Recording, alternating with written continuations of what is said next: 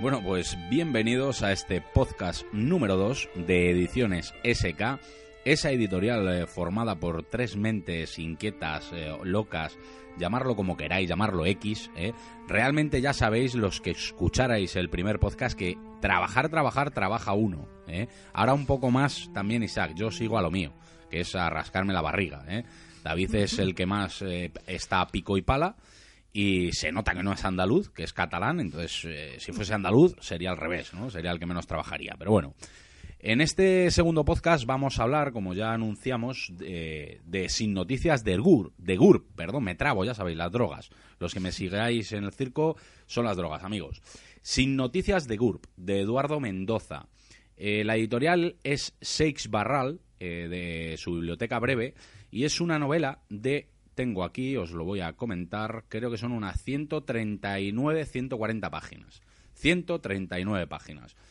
Una auténtica maravilla de novela, te hace sonreír continuamente, echar unas buenas carcajadas, escrita, como digo, por Eduardo Mendoza.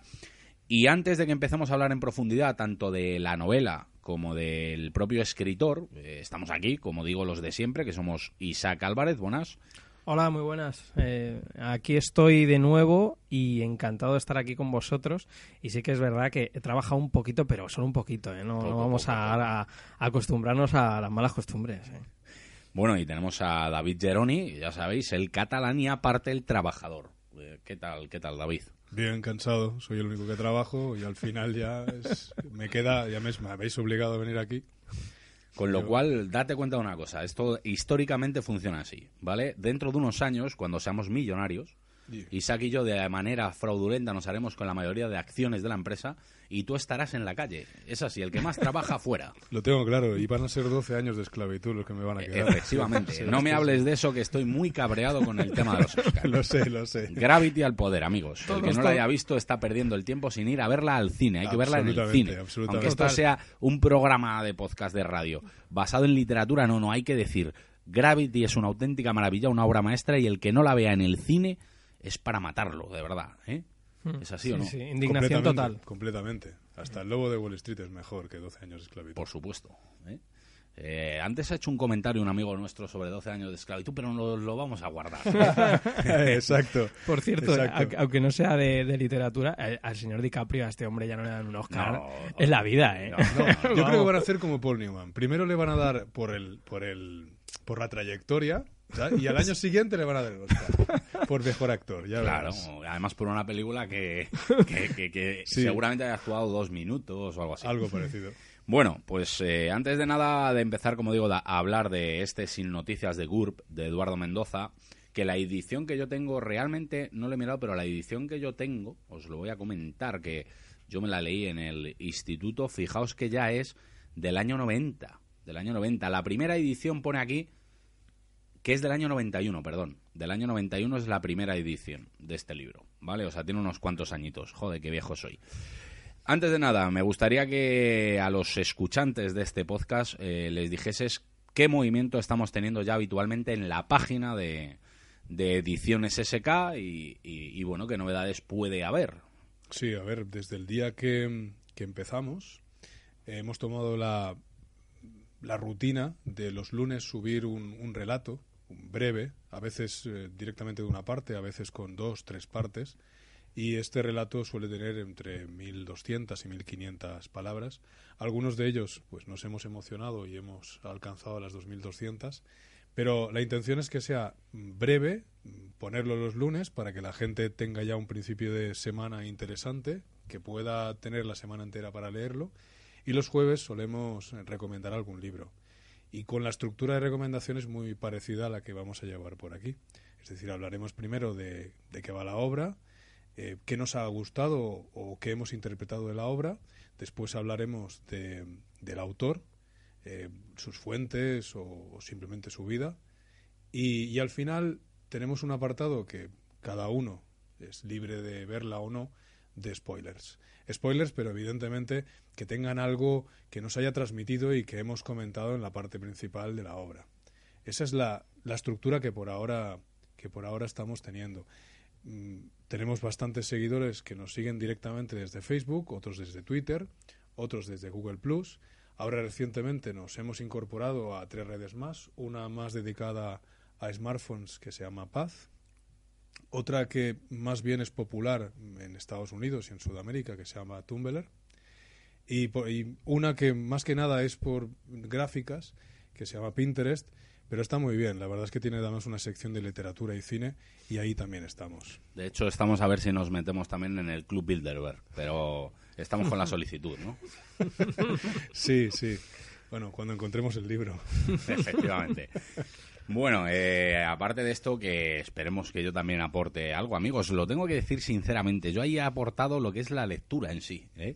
Digo, uy, qué bonita la página, ¿eh? Ese es mi aporte, qué bonito lo hacéis, ¿eh? Pero bueno, ya hay cosillas, es verdad que tenemos seguidores y una cosa, animo de nuevo a la gente a que, joder, pues si hay alguien que quiera escribir un relato o tenga algo escrito y le gustaría que lo leyésemos o lo pudiésemos dar publicidad en la página y demás, joder, que nos lo envíe, ¿no? Al correo de ahí de contacto que hay en la propia página. Muy gustoso David, que es el que trabaja, lo leerá, ¿eh? No, lo leeremos todos, no, ¿eh? Por supuesto. Y oye, pues aquí estamos para ayudarnos, ¿no? El nacimiento realmente de esta editorial no es otra cosa que ayudarnos unos a otros, ¿no? Exacto. Eso es como montó el tío Facebook para ligar, nosotros para esto, y realmente nuestro objetivo real, ¿cuál es, David? Nuestro objetivo real es ligar, evidentemente. Efectivamente. No. A ver, no solo queremos ayudar para que se vayan difundiendo pues relatos y que la gente vea cómo escribimos y cómo escriben otros para que se vaya agrandando, sino también difundir la lectura y el debate. Estos podcasts, lo que queremos es difundir el debate, es decir, hablamos nosotros desde nuestro punto de vista. Que se hable de libros, que es bonito, ¿no? De lo que acabas de leer, de esa historia, porque al final leer un libro...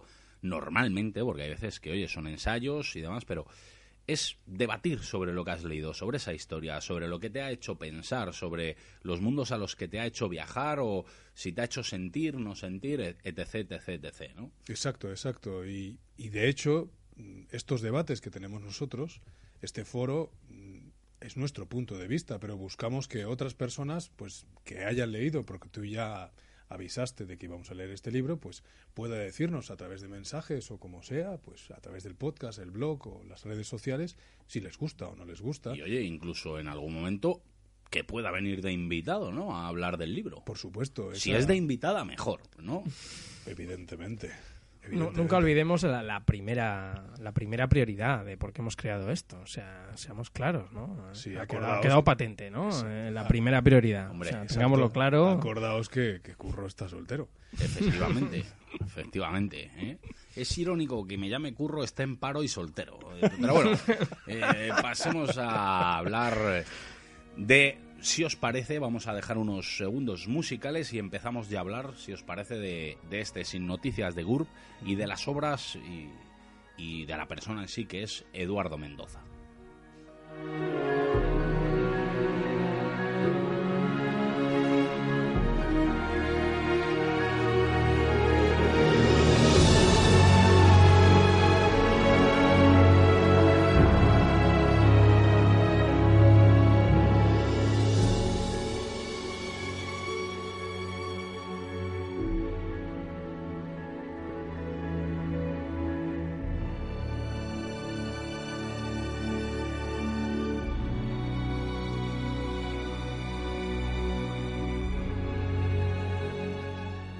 Bueno, pues Sin Noticias de Gurb, de Eduardo Mendoza.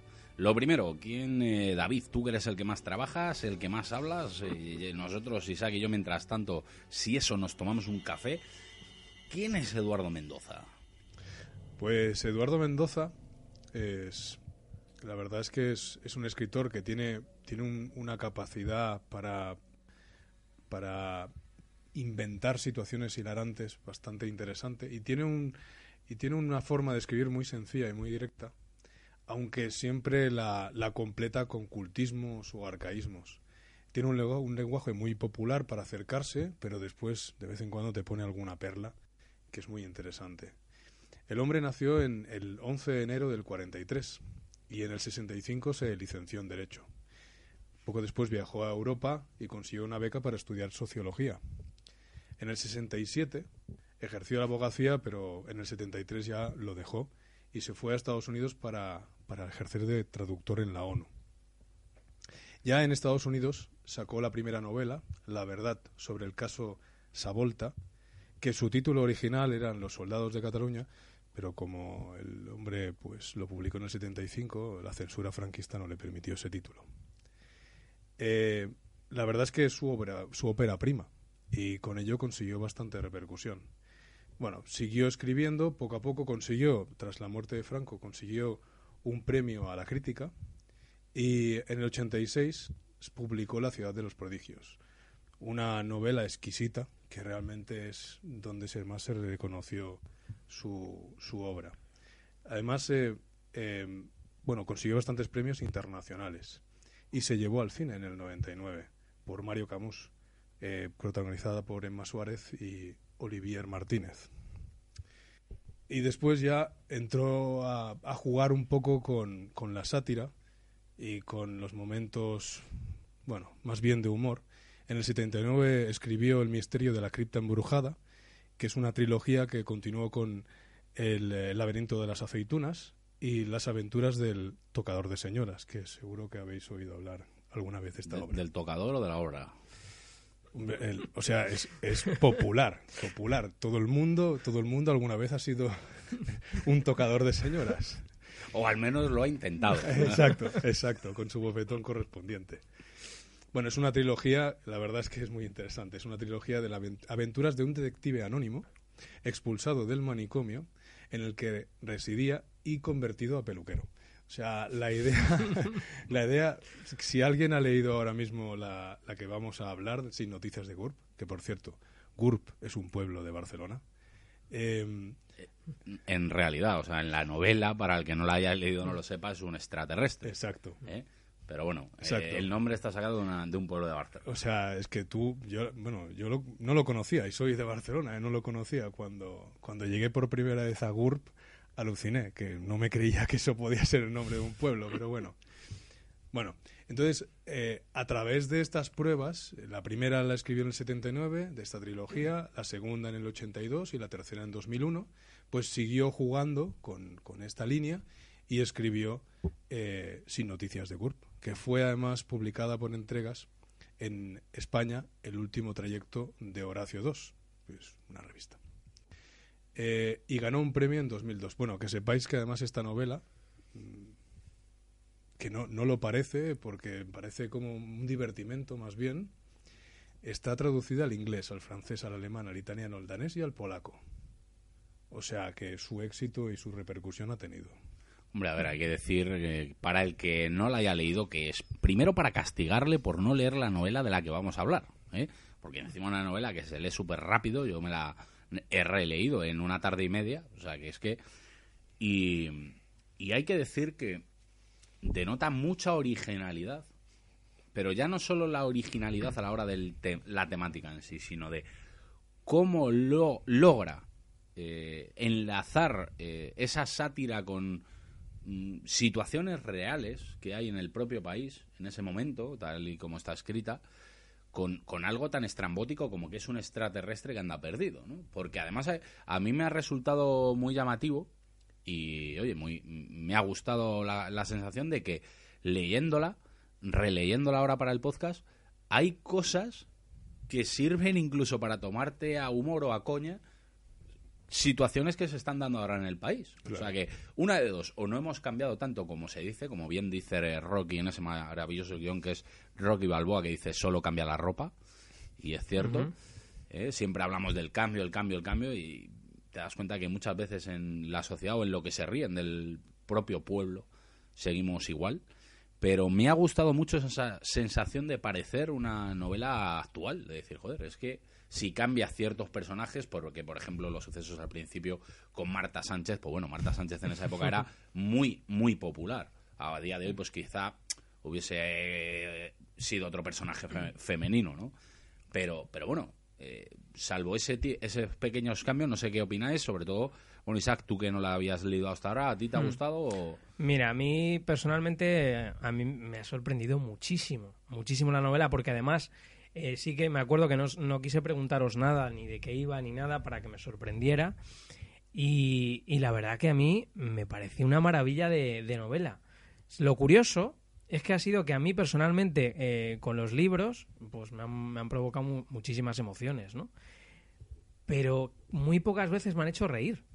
O sea, muy pocas veces. Y he leído algunos libros en tono de comedia y tal, y bueno, sí, te hacen reír y demás, pero es que con este, o sea, yo creo que me tomaban por un loco en el tren. O sea, es que ha habido momentos que es que me iba descojonando. O sea, iba una detrás de otra, iba enganchando, y es que sobre todo es ese encadenamiento que hace de situaciones, lo que ha comentado David, hilarantes. Dices, madre mía, ¿cómo se le ha ocurrido esto? Pero es que es súper gracioso. Y sí que es verdad que es una novela que estoy de acuerdo contigo con lo que has comentado, que sí que es muy actual. Estamos hablando, creo que es en el año 92, ¿no? Es justo en el 91. Es justo antes de las Olimpiadas de Barcelona. Justo. Pero sí que es verdad que la podíamos extrapolar perfectamente al tiempo actual en el que vivimos. Incluso me gustaría que Eduardo Mendoza escribiera otra novela, yo que sé, una secuela o lo que sea, sobre esta época. Porque es que la verdad que nos ayudaría a sobrellevar toda esta jodienda que llevamos en esta última época, con la crisis y demás. Poniendo un ejemplo, si os parece, de que fuera de micro ha citado David una frase que a él le encanta, la famosa frase que has dicho en el ayuntamiento, sí, para que la gente que no haya leído la novela, o incluso el que la haya leído, refrescar una frase o una parte que a David le gusta mucho o le gusta bastante, y que refleja un poco de lo que estamos hablando. Sí, cita, David. De las primeras frases de la obra. Tengo algunas más que sorprenden, es decir, vas leyendo y de porrazo te pega un bofetón una frase de estas y empiezas a reírte. Pero, y esta que voy a decir ahora la puedes llevar a Madrid, o sea, no hay ningún problema. Y dice así, dice, en Barcelona llueve como su ayuntamiento actúa, pocas veces, pero a lo bestia.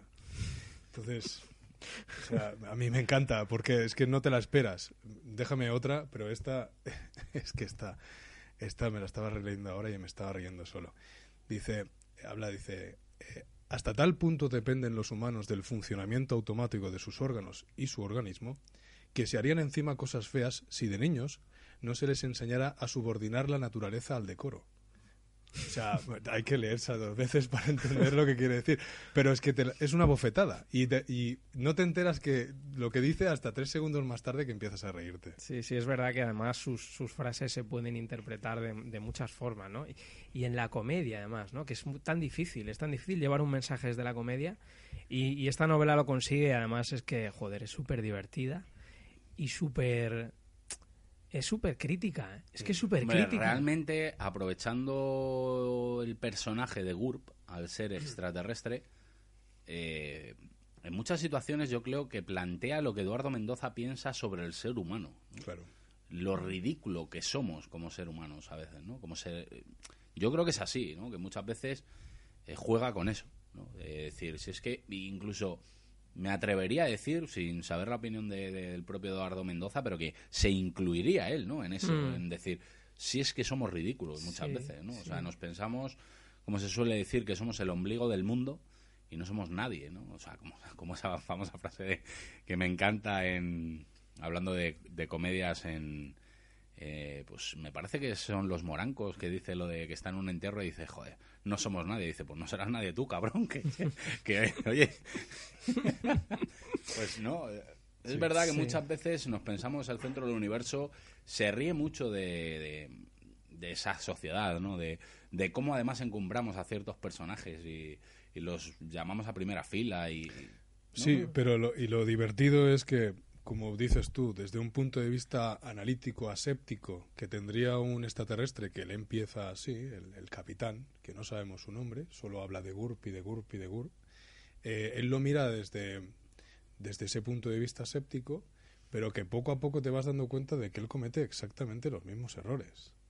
Es decir, por ejemplo, no se va a dormir sin ver su culebrón extraterrestre, pero su culebrón, Lolita de la galaxia. O sea, que poco a poco te vas enterando. Después, ¿sabes lo peor? Que yo decía, digo, pues tiene que molar. Yo quiero verlo. Hombre, el título ya se las lleva. Pero y poco a poco, y una de las críticas, por ejemplo, él se mete con Gurb constantemente, el capitán, el que hace el diario de a bordo. Entonces, constantemente se mete con Gurb y va diciendo que es como si fuera su súbdito, su subalterno edíscolo, ¿sabes? Continuamente. que es malo para esto, es malo para otro, pero poco a poco durante la historia va diciendo ya, pero es que esto no lo puedo hacer porque esto lo hacía Gurb y lo hacía mejor. Es que esto no sé cómo se hace porque esto ya era unas cosas que tenía que hacer solo Gurb. Y poco a poco te vas dando cuenta que es el capitán, pero no tienen ni idea de hacer nada. Nada de nada. Como suele ocurrir hoy en día con los jefes. Exacto, pues eso no deja de ser una crítica que te vas dando cuenta poco a poco. Y durante la historia él, si os fijáis, va representando diferentes personajes continuamente. Nunca es el mismo. En cambio, Gurb es Marta Sánchez y es Marta Sánchez. Porque se desarrolla, se desenvuelve y se adapta. Y a tomar por culo. Y sigo para adelante. Y encima le va genial comparado con el capitán. Hombre, en esa época siendo Marta Sánchez te iba a ir muy bien. Es cierto, es cierto. Hombre, ya sabéis el trabajo que tenía, o sea, que tampoco... A mí lo que más me ha gustado, lo que más me ha sorprendido, es que Eduardo Mendoza ha tenido la capacidad de salirse fuera y mostrarnos una visión del mundo que no somos capaces de ver, ¿no? Ha tenido esa posibilidad de salir fuera y decir, no, señores, es que somos así. O sea, no nos hagamos líos, no nos hagamos pajas mentales. O sea, es que somos así de ridículos y veamos las cosas de otra forma, porque realmente, aunque esto parezca hilarante, y lo es, ¿no? Y hay muchas situaciones que igual se pueden calificar de estrambóticas, no dejan de ser algo que puede ocurrir más o menos, ¿no? Entonces yo creo que ha tenido esa posibilidad, ¿no? Y siempre que un escritor te da la oportunidad de mostrarte otro punto de vista de tu vida cotidiana, eso es muy, muy valorado para mí. Y encima, si encima te echas unas risas, pues ya lo tiene todo. Bueno, hombre, yo creo que, a ver, ya en esa época, pues lógicamente la sociedad era de risa realmente, ¿no? Pero es que hoy en día yo creo que eso se ha acrecentado. O sea, ya hoy en día... Sobre todo si hablamos del tema, por ejemplo, cómo se toma el mundo de la televisión y demás, a día de hoy se reiría muchísimo más del mundo de la televisión, porque programas como Mujeres, Hombres y Viceversa y compañía seguro que tendrían su dosis de sátira. O sea, estoy seguro, porque encima son programas que son famosos, o sea, son muy vistos, tienen, mucha audiencia, ¿no? Sí, o sea, sí. Es así, o sea... se conocen más, hay gente que se conoce más los nombres de gente que ha salido en Gran Hermano a quién es el ministro de Economía. Y oye, que ni te va a solucionar la vida una cosa ni otra, pero a mí me parece triste. O sea, a mí me parece triste porque denota también el nivel cultural que hay o hacia dónde tiende la cultura.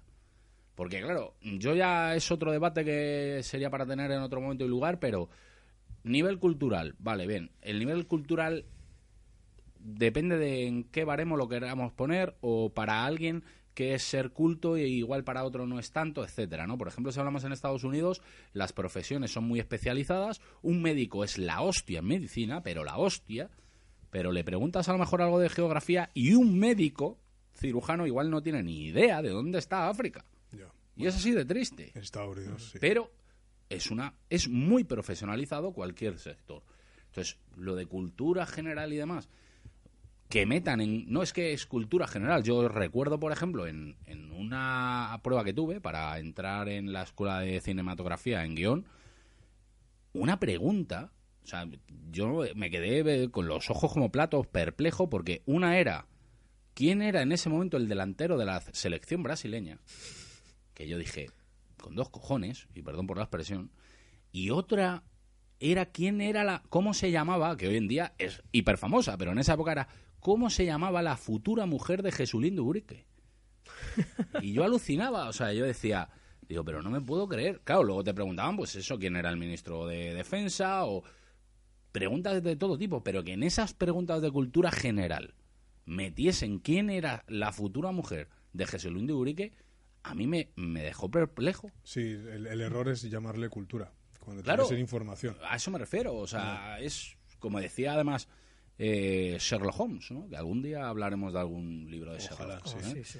Él decía, mi cerebro es un desván, y como todo desván tiene una capacidad. Si yo empiezo a meter cajas que no valgan para nada, que sean pues inútiles, estoy llenando un espacio que sí podría meter con objetos útiles. Pues es que al final es verdad, ¿no? O sea, el cerebro no es infinito. O sea, yo pienso que aquí Eduardo en ese sentido lo hace muy bien a la hora de ridiculizar hacia dónde tiende la mente social. Os digo, si queréis, una frase que también me gustó mucho. Lo que pasa es que las últimas tres palabras, ¿os acordáis que estaba hablando antes de cultismos y palabras arcaicas? Bueno, pues aquí estas tres últimas no sé si sabré pronunciarlas, pero bueno. Llega a una taberna, está lloviendo, llega a una taberna y se encuentra a los parroquianos de la taberna. Y dice, hablan, en consecuencia, largamente y a gritos, con acompañamiento de ademanes y muecas horribles. Aún así, su capacidad de expresión es limitadísima, salvo en el terreno de la blasfemia y la palabra soez. En sus alocuciones abundan las anfibologías, anacolutos y polisemías. O sea, vale, las tres últimas nadie sabe lo que quieren decir, pero está diciendo que la gente habla mucho, con aspavientos, pero que su información es limitada, que no aportan nada. Que en realidad no dicen gran cosa. Exacto. ¿No? Pero es que así es el político español. Sí, también, sí, sí. O sea, el político español es... Y invito a cualquiera que esté escuchando esto que se meta en un momento en YouTube y ponga discurso José Luis Rodríguez Zapatero y se fije en que... O incluso que le baje el volumen. Comprobará que todos son ademanes físicos. O sea, perdón, ahí me saldrá, expresión corporal muy muy exagerada en muchas ocasiones. Calculada. Sí. O sea, sí, muy calculada. Está todo planificado en el sentido de no se dice vamos a ganar las elecciones, se dice vamos a ganar las elecciones. Y haciendo un gesto muy firme con los brazos, ¿no? Sí. Con lo cual te das cuenta de que es una manera de comunicar, expresar, que a la gente realmente le llega... No tienen ni idea la mayoría de las veces de qué coño están diciendo, porque es así. Pero oye, como bien dice en ese ejemplo, ¿no? En el bar, lo importante, y todo lo hemos hecho, es el que más alto hable, ¿no? Parece que lleva más razón. Por eso en todos los bares españoles hay un ruido que parece que estamos en un estadio de fútbol. Eso, ¿os acordáis? La ley romana, que siempre se le decía que la mujer del César debía ser digna. No solo debía ser digna, sino además parecerlo. O sea, y ahora ya las cosas han dado un vuelco completamente y la gente tiene que parecer digna. No hace falta serlo. Simplemente es eso. Y eso es el marketing. El marketing físico, corporal, evidencia, lo que tú quieras decirle, pero es así. De hecho, hablando antes de la televisión que decías, hace un comentario muy interesante porque, bueno, él, sabéis que él emite una carga energética muy fuerte y el ascensor del apartamento nunca funciona por culpa de él. Pero también piensa que los retrasos en los programas de televisión también son por su culpa. O sea, es una forma de decir, siempre hay retrasos en los programas de televisión. A ver, no, evidentemente no puede ser por tu carga energética, tiene que ser porque ya se queja de que la programación de la televisión es fatal. Pero es que para mí es un ejemplo, un paralelismo a la sociedad, no la sociedad, sino a España en general. No. O sea, yo creo que España en general siempre va por detrás, siempre va tarde.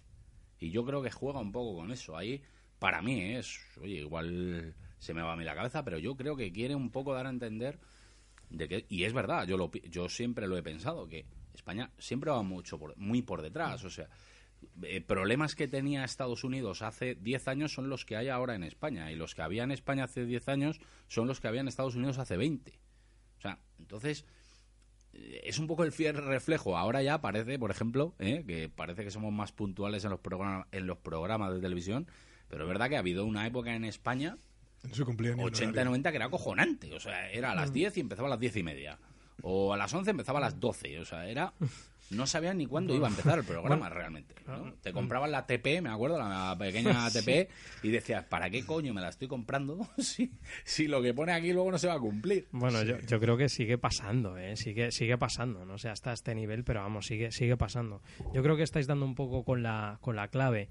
Si os fijáis, estamos hablando de un tema cultural y demás. Yo creo que todo este tema, toda esta falta un poco de que la gente se preocupe un poco más en aprender, en entender ciertas cosas, y yo creo que se la está entreteniendo demasiado, ¿no? O sea, se la está manteniendo como una especie como de entretenimiento constante que no sabes muy bien a dónde va. Y yo creo que es un poco la situación que se ha generado en esta última época, con la crisis y demás. Yo creo que viene un poco por el nivel cultural del pueblo, ¿no? Pero, a ver, la circunstancia de España ahora mismo, el retraso que dices que tenemos es explícito, pero es evidente por la dictadura. La dictadura nos imprimió un retraso de 10, 15 años. Y el ciclo que tenemos ahora es el ciclo que sufrió hace 20 años Inglaterra y hace 20 años, pues bueno, Estados Unidos no, Inglaterra, ¿vale? Es decir, lo que ahora mismo es el apogeo y el auge de la prensa amarilla en Inglaterra, que ya sabéis que es criminal, lo estamos ahora desarrollando y aún no hemos llegado a la cúspide. O sea, sí, vamos 20 años retrasados. Y esta crisis nos va a retrasar mucho más. Sí, pero tiene que ver también un poco con el pensamiento, un poco del propio ciudadano español. Porque, por ejemplo, Alemania ha generado 2 guerras mundiales. Ha tenido el muro de Berlín y están a la cabeza. Yo creo que tiene un poco que ver más con la mentalidad, con la forma de pensar. O sea, y eso también lo hemos generado nosotros. Evidentemente, la guerra y la dictadura han sido una parte muy importante, pero creo que ha habido tiempo para cambiar esa tendencia y, sin embargo, no se ha hecho. Y es más, el poder o la clase política, sobre todo, ha alimentado un poco que el ciudadano medio, también no eludo la responsabilidad de cada uno, pero también han alimentado esa incultura que les ha beneficiado para... Sí, hablando aquí en un programa de literatura, lo hemos hablado tú y yo muchas veces, Isaac, que lamentablemente va a haber un vacío de creatividad bastante importante en estas generaciones, porque vas en el metro y lee mucha menos gente joven de la que lee. O sea, es decir, los que leemos somos gente de 30 para arriba. Sí. Y igual me voy de largo, o sea, que sería igual más de 30 años. Pero bueno, de 30 para arriba. Sí. ¿Que hay gente que lee con menos edad? Sí, es cierto. Pero me refiero, la media de edad es la de que 30 y tantos para arriba. Sí. La gente muy joven no lee. La gente, pues, gracias a Dios, oye, la gente que le gusta mucho los videojuegos ya no es solo matar, hay mucho videojuego que cuenta historia y muy buenas historias que te pueden hacer reflexionar y demás, pero va a haber un vacío de creatividad porque, claro, no hay esa expresión creativa, no hay gente que desarrolle su imaginación, ¿no? Gente muy joven, entonces a la hora de sacar directores, pintores, escritores, ¿se van a sacar? Sí, claro, pero va a haber muchos menos, sí, porque la sociedad está tirando a un lado, no sé si llamarlo mucho más cómodo, porque es que hasta en el tema del deporte, o sea, cuando nosotros éramos pequeños había una... Es verdad que, vale, bajó la natalidad, pero no tanto. O sea, es decir, cuando nosotros éramos pequeños y yo, por ejemplo, jugaba al fútbol, en el cadete había cadete A, cadete B, juvenil A, juvenil B. Hoy en día hay equipos de barrio que han desaparecido porque no podían hacer ni un solo equipo, porque los niños no hacen deporte. Los niños ven la tele o juegan a la consola o no hacen deporte, no leen, no tienen ese tipo de inquietudes. Y para mí es un problema y es triste porque en futuras generaciones a la hora de... En el momento que... Oye, y toco madera y que tarde mucho, pero cuando mueran grandes genios, ¿no? Como pueda ser pues Stephen King, como puede ser Pérez Reverte, como puede ser Steven Spielberg, Clint Eastwood, o sea... va a haber un vacío, incluso en la música, por ejemplo. Ese boom de grupos como de todo tipo, ¿no? De Metallica a no sé, o sea... bueno, sí. U2. O es que estoy intentando buscar a alguien que no sea de mi rollo, ¿no? Que... Pero bueno, no sé. Tú que entiendes más de música, David, por ejemplo... Sí, a ver. Madonna, mismamente, ¿no? Bueno, Madonna es un icono. Son genios que hoy en día se quieren crear con marketing. Un Michael Jackson, o sea... Bueno, a ver, U2 o sea, son los Beatles de ahora. Sí, no, pero me refiero, o sea, hoy en día se está buscando eso de forma artificial. Exacto. Y no, eso no se busca, eso sale. Sí. Es como a la hora de escribir. Pero, a colación lo que estabas diciendo tú. a la hora de escribir. El que quiere escribir, primero tiene que leer. Ese es el problema. Ahí es donde... Entonces, como no hay gente... mucha, porque aparte hay un problema, hay una cosa clara.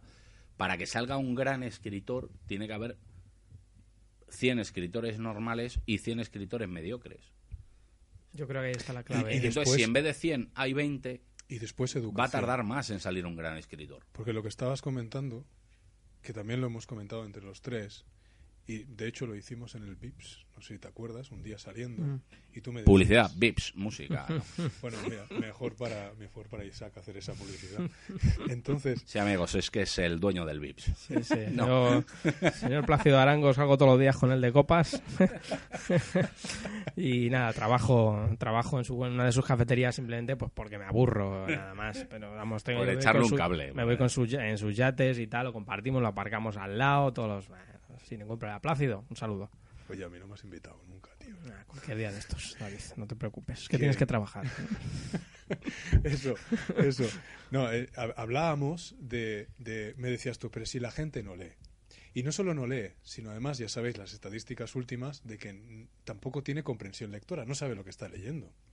Entonces, si leen poco y encima lo que leen no lo entienden, entonces, ¿a dónde va todo el arte? ¿A dónde va toda la cultura? De hecho, también, ya sabéis que hay unas estadísticas que dicen que hasta en los videojuegos son más fáciles que hace 10 años.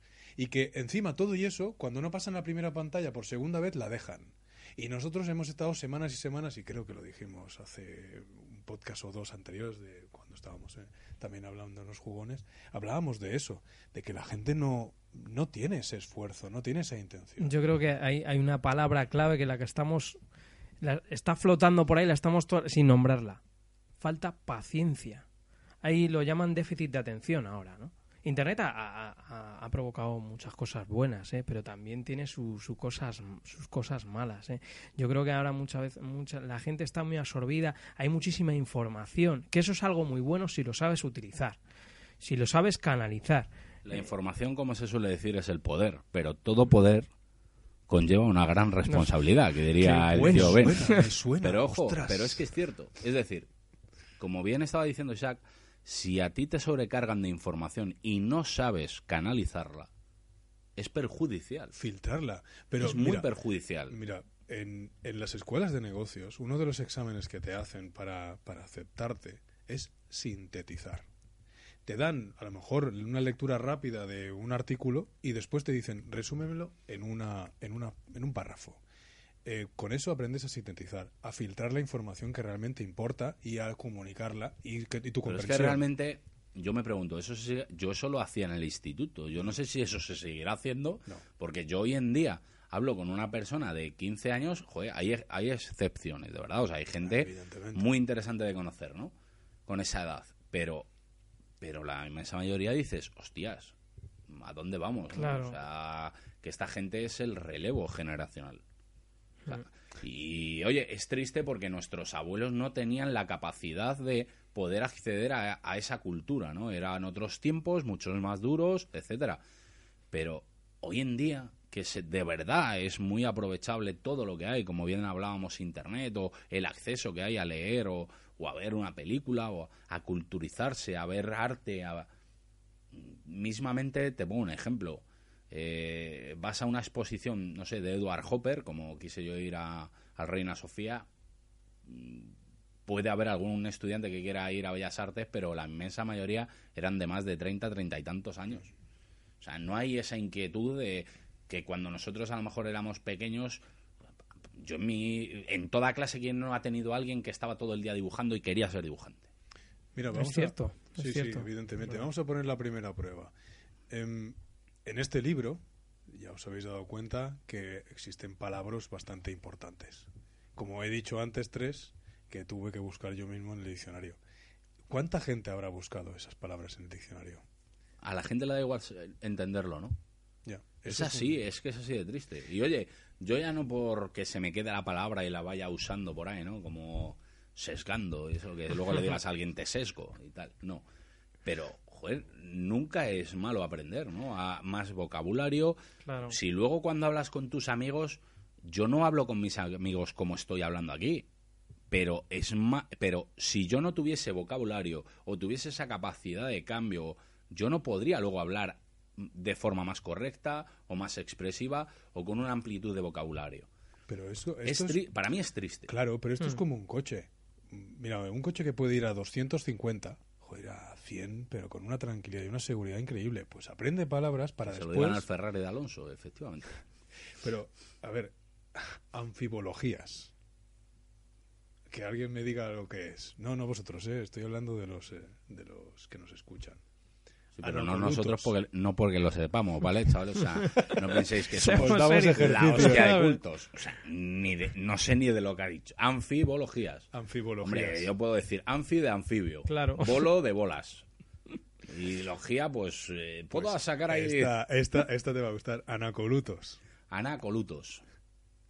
Pues esa será la madre de Enjuto Mohamuto, ¿no, Ana?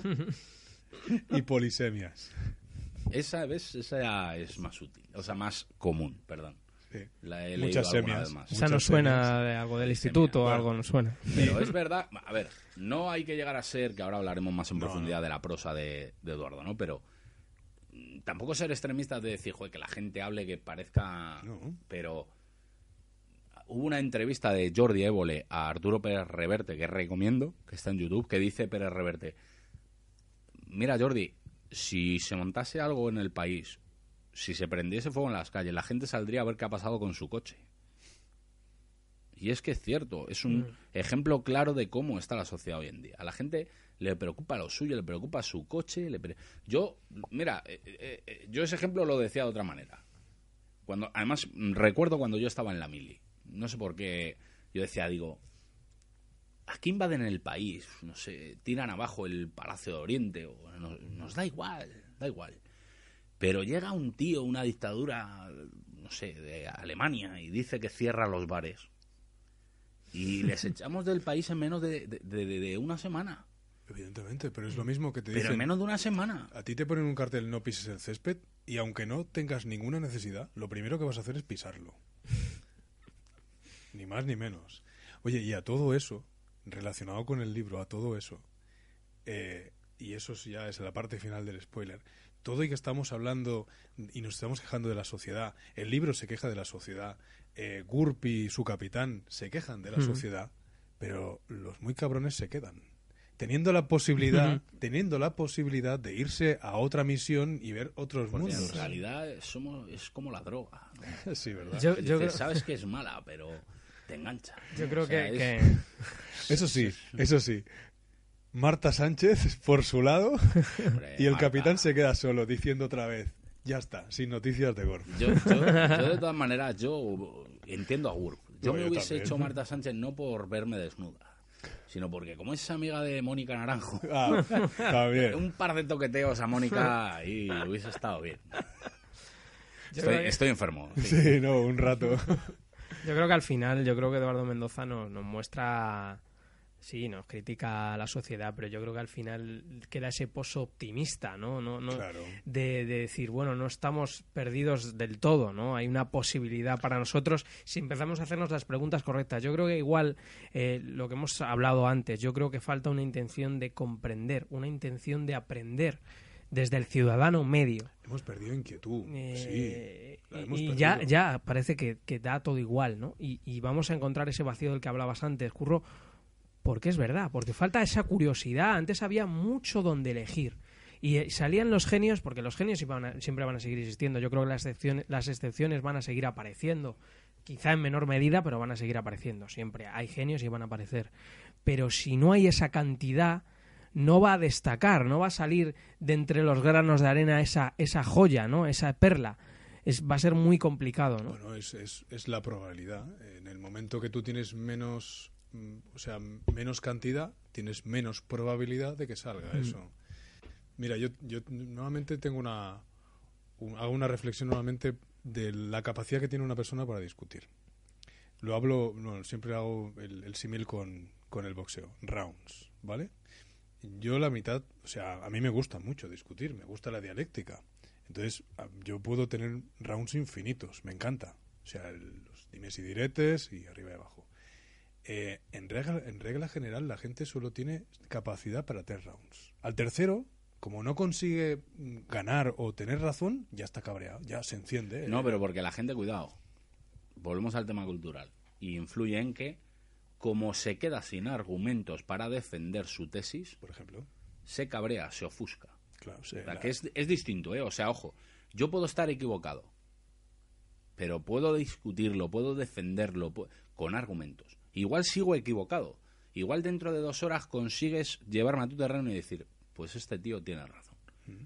Pero por lo menos he tenido argumentos en los que basar mi defensa. Exacto. Hay gente que dura 3 rounds porque no tiene ningún argumento y lo que quiere es llevar razón. Es que una cosa es gustar la dialéctica o gustar discutir, ¿eh?, de forma amistosa. Otra cosa es querer llevar la razón, ¿no? O sea, es decir, pues no sé, el país funcionaría mejor así porque lo digo yo, ¿no? Sí. Dime, es como digo yo, y no nos gusta hablar de política, pero como cuando la oposición dice, es que lo estáis haciendo muy mal, vale, cojonudo, ponme un ejemplo de cómo hacerlo bien. O ponme tú un ejemplo de solución. Si me pones un ejemplo de solución, me callo la boca. Claro, mira, hay una película de Roberto Benigni, que no me acuerdo el título ahora mismo, creo que es El Tigre de la Nieve o algo así, que su hija le pregunta que por qué se hizo poeta. Y él le contesta que un día, mirando por la ventana, vio un pajarillo en un árbol y le pareció muy hermoso, pero no tenía palabras para expresarlo. Y se encontró tan impotente que al final tomó la decisión de leer y aprender palabras para poder expresarse mejor. Y eso es lo que no sabemos hacer aquí. Yo creo que lo estás diciendo claramente ahora. Para mí el problema, lo vuelvo a repetir, el problema es la búsqueda. Lo has comentado antes, ¿no?, en el ejemplo de la discusión, ¿no? Uno se ofusca y demás, ya no puede llevar razón, se ofusca y desiste, ¿no? Pero el problema es que luego no busca después el por qué no ha podido debatir. Porque tú puedes, en una discusión, pues tal, y no encuentras argumentos, vale, de acuerdo. Pero vete luego y estudia, busca, razona el por qué, y luego podrás, si vuelves a discutir sobre eso o sobre otro tema, podrás dar por lo menos tus opiniones. Tendrás una base fundamentada de algo, pero el problema es la búsqueda. Y lo has comentado antes en tu ejemplo. Esa persona, ese personaje quiere encontrar la forma. Entonces busca, tienes inquietud. Y sí, sigues. El problema es, parece una tontería, pero es un problema que nos ha llevado, para mí, a para mí es una de las claves de la situación que se ha generado en este país, y vuelvo a repetir lo mismo. Si el ciudadano medio tuviera esa inquietud por buscar y por preocuparse por lo que realmente es importante, no estaríamos ahora como estamos. Mira, vamos a dejar unos pequeños segundos musicales, pero dejo una reflexión para que me comentéis cuando volvamos de estos segundos musicales. Hablando de esto, y pongo un ejemplo, ¿vale? La famosa saga Harry Potter, de la que aquí algún día, por supuesto, que hablaremos, porque es una maravilla. Sí, sí, sí. No, mi opinión es que como a la gente, sobre todo muy joven, niños y demás, les gusta todo, se lo ponen todo muy fácil, han visto las películas. Pero es curioso que los libros, la mayoría de la gente que ha leído los libros es gente de más de 30 años. Y la gente que ha quedado fascinada con los libros es gente de más de 30 años. Esa es mi opinión, y me gustaría, ahora después de los segundos musicales, que me dijeseis qué pensáis.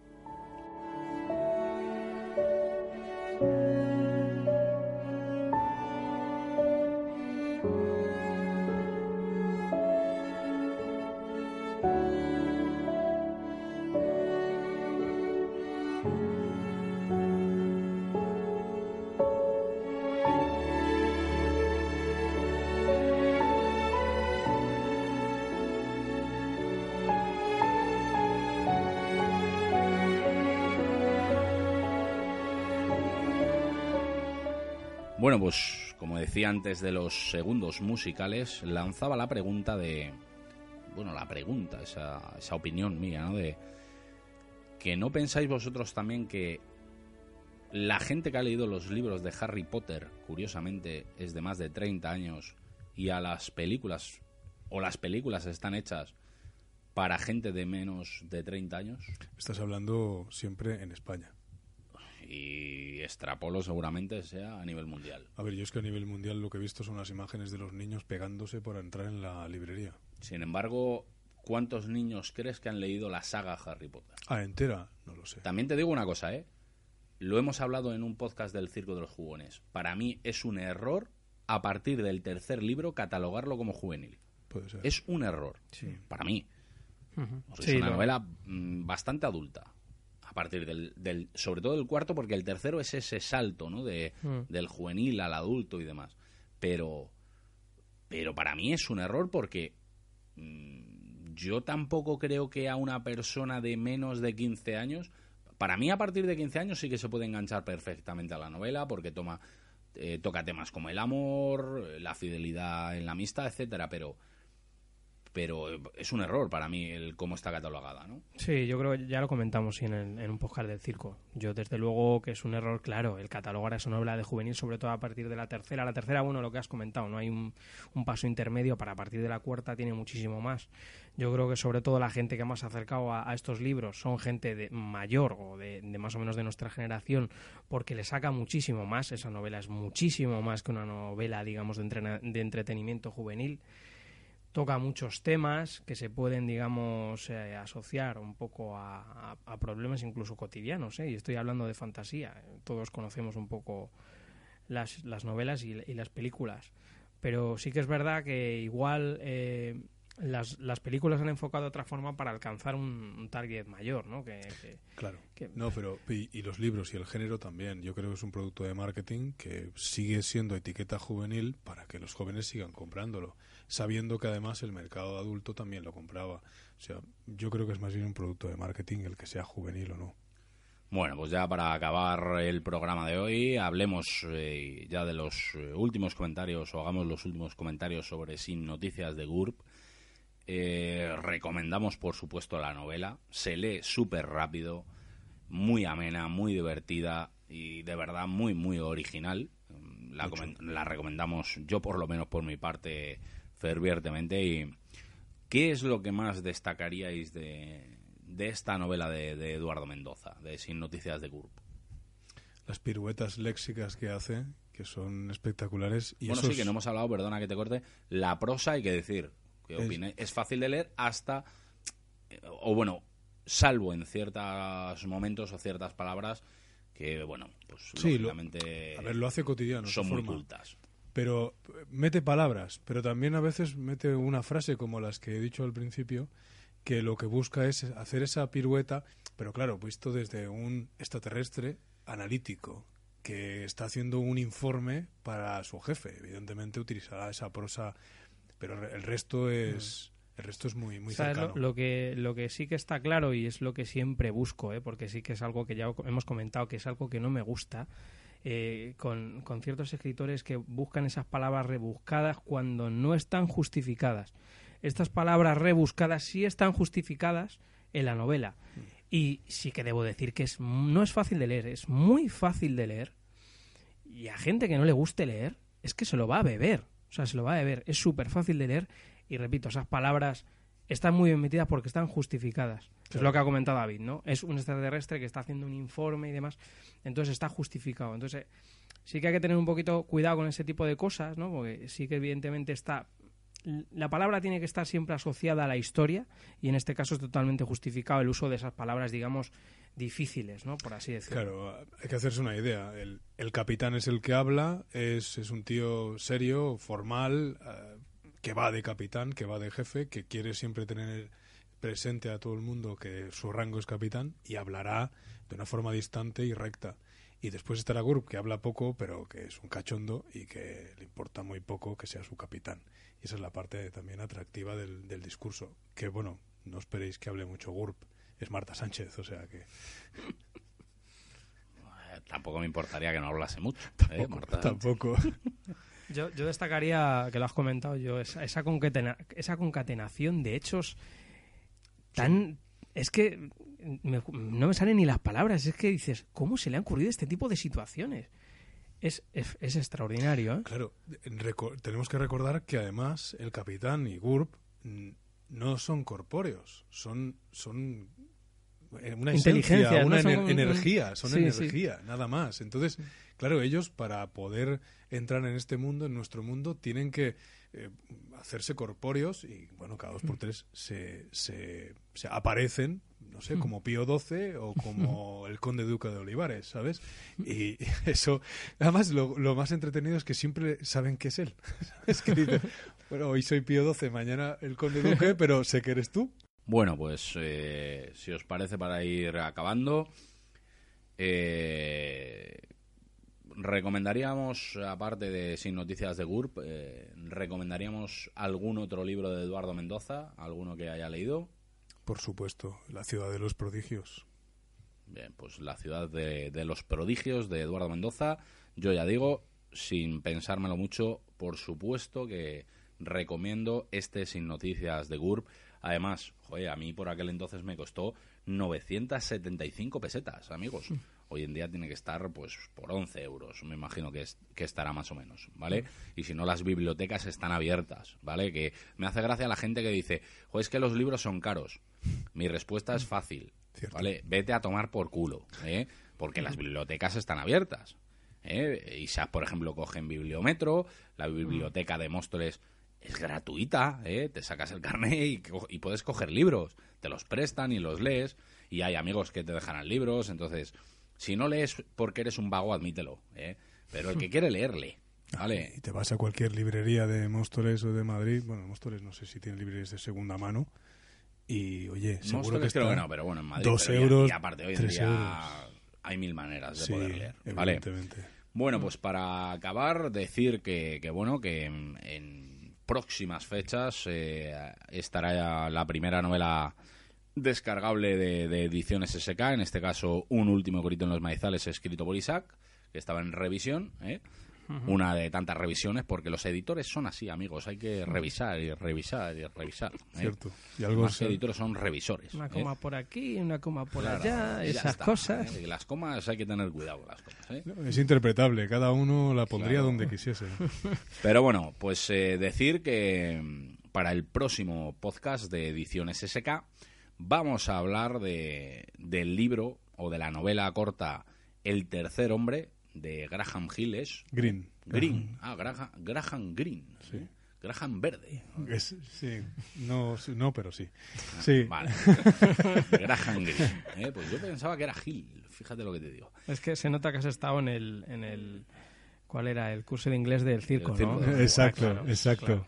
Bueno, pues El Tercer Hombre de Graham Greene, nos animamos a leerlo para que podáis luego escuchar el podcast con spoilers, y nosotros lógicamente lo releeremos, el que ya lo haya leído, y el que no lo haya leído, como es mi caso, pues lo leerá por primera vez y así podré comentar qué me ha parecido o qué me ha dejado de parecer.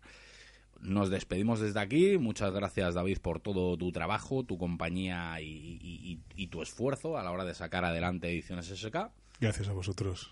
Muchas gracias, Isaac, y oye, deseosos estamos todos yo en mi caso de volver a leer Un último grito, y la gente seguro que de leer esa novela sobre zombies, ¿eh? Sí, sí, sí. Además, una novela interesante, ¿eh? Zombies en España. Sí. Y no son los políticos. Toma ya, fíjate. Sí. Oye, pues mira, igual me planteo una secuela con políticos. Oye, no estaría mal. No, sí. no, porque no mueren. Sobreviven eternamente. Sí, porque como hay que dispararles al cerebro, ¿dónde coño le darías? Exacto, ostras, es complicado. Rebotarían en las paredes del cráneo. Sí. Sí. Bueno, Isaac, pues gracias por formar parte del proyecto, por estar aquí y por tu compañía, en fin, ¿no? Al final, ¿a qué no le gusta estar bien acompañado, amigos? Soy soltero, pero tengo amigos, coño, eso es lo que hay. Desde luego, no olvidemos la prioridad de la editorial, de por qué se ha creado. Efectivamente, eso jamás se nos olvidará, ¿eh? Bueno, pues lo dicho, gracias por estar aquí, Isaac. Muchísimas gracias a vosotros, ya sabéis que me lo paso genial, que me encanta venir aquí a debatir y hablar sobre literatura, que al final es lo más bonito, poder hablar de libros y demás, y que se genere ese debate, que la gente pueda llegar a ellos. Y bueno, muy ilusionado también por el tema de la novela, ¿no? Tengo muchas ganas de que la gente pueda llegar hasta ella y que pueda un poco ver un poco el trabajo y opinar sobre ello. La verdad que es por lo que uno al final dedica sus horas, ¿no?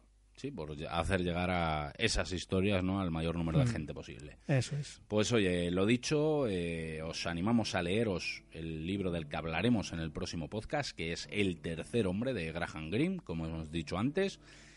Y bueno, pues os emplazamos al próximo programa y espero que hayáis disfrutado o hayáis por lo menos pasado un buen rato con este. Un abrazo a todos.